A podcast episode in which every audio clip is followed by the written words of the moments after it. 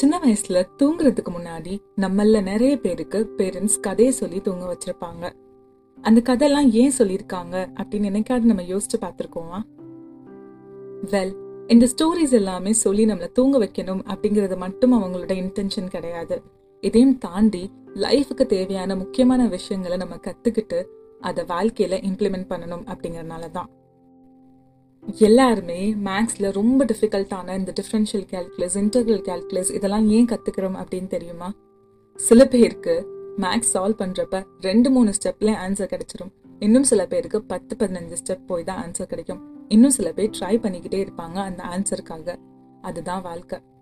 ஒரு பிரச்சனை வந்துச்சுன்னா அந்த பிரச்சனைக்கு சொல்யூஷன் தேடி நம்ம போகணும். அது நமக்கு சீக்கிரமா கிடைச்சாலும் சரி லேட்டா கிடைச்சாலும் சரி அந்த சொல்யூஷன் கிடைக்கிற வரைக்கும் நம்ம வாழ்க்கையில் உள்ள ப்ராப்ளம்ஸ் எல்லாத்தையும் ஃபேஸ் பண்ணி டேக்கிள் பண்ணி போகணும். இதுதான் அந்த மேக்ஸோட மெயின் அஜெண்டா ஸோ பேசிக்லி இன்னைக்கு நம்ம பாட்காஸ்ட்ல ஒரு ஸ்டோரி தான் கேட்க போறோம். எக்ஸாமுக்கு முன்னாடி ரிவிஷன்ஸ் வைப்பாங்களே அந்த மாதிரி தான் அன்னைக்கு சின்ன வயசுல அந்த கதை சொன்னப்ப நமக்கு வேல்யூ தெரியாம போயிருந்திருக்கும் என்ன மாரல் வேல்யூ அப்படிங்கிற விஷயம் புரியாம போயிருந்திருக்கும். பட் இன்னைக்கு அந்த கதையை நம்ம திருப்பி கேட்டு வாழ்க்கையில இம்ப்ளிமெண்ட் பண்ணலாம். இன்னைக்கு நம்ம ஸ்டோரியோட ஹீரோ ஒரு ஃப்ராக் தான். ஸோ லேட் பண்ணாம கதைக்குள்ள போலாம். ஒரு சூடான தண்ணி அதாவது அடுப்புல ஒரு தண்ணி சூடு பண்றதுக்கு வச்சிருக்காங்க. அந்த தண்ணியில ஆக்சிடென்டலா அந்த ஃப்ராக் விழுந்துருது. விழுந்தோடனே அந்த ஃப்ராக்கு கம்ஃபர்டபுளா ஃபீல் ஆகுது. ஏன்னா தண்ணி அப்போதைக்கு நார்மலா தான் இருந்திருக்கு சூடாக்கல. இது கம்ஃபர்டபுளா இருக்கு அப்படின்னு அந்த ஃப்ராக் அதுலேருந்து வெளியே வர்றதுக்கு முயற்சி எடுக்கலை. கொஞ்ச நேரம் ஆனோடனே தண்ணியோட சூடு இன்க்ரீஸ் ஆகுது. அப்பையும் அந்த ஃப்ராக் அந்த டெம்பரேச்சருக்கு ஏற்ற மாதிரி தன்னோட பாடியை மாற்றிக்குது வெளியே வரத்துக்கு அப்பையும் அதுக்கு மனசு இல்லை. கொஞ்ச நேரம் கழிச்சு ட்ரை பண்ணிக்கலாம் அப்படின்னு திருப்பி அதோட கம்ஃபர்டபுள் ஜோன்லேயே போயிடுச்சு இன்னும் கொஞ்ச நேரம் ஆனதுக்கு அடுத்து அந்த தண்ணி பயங்கரமாக சூடாயிடுச்சு இப்போ அந்த ஃப்ராக் வெளியே வரணும் அப்படின்னு முயற்சி பண்ணுது. பட் தண்ணி அதிகமாக சூடானதுனால அந்த ஃப்ராக்னால வெளியே வர முடியலை.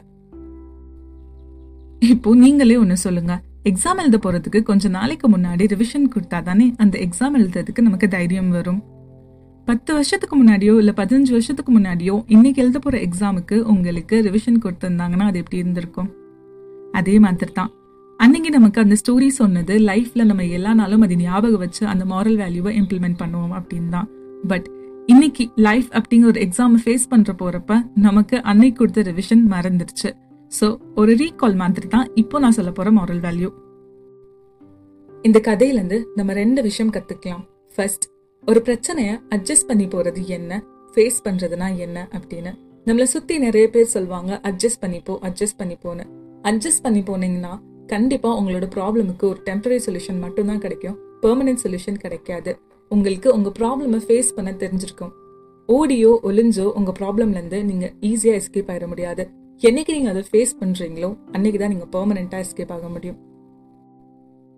ரெண்டாவது விஷயம் கம்ஃபர்ட் ஜோன் ஒரு இடத்துக்கு போறீங்க அந்த இடம் உங்களோட இடம் இல்லை அப்படின்னு தெரிஞ்சிருச்சுன்னா அங்கிருந்து கிளம்புறது தான் புத்திசாலித்தனம். அதை தவிர்த்து இந்த இடம் கொஞ்சம் கம்ஃபர்டபுளா இருக்கு இப்போதைக்கு ரிலாக்ஸ் ஆயிப்போம் அப்படின்னு நினைச்சிட்டு நீங்க இருந்தீங்கன்னா அது முட்டாள்தனம்.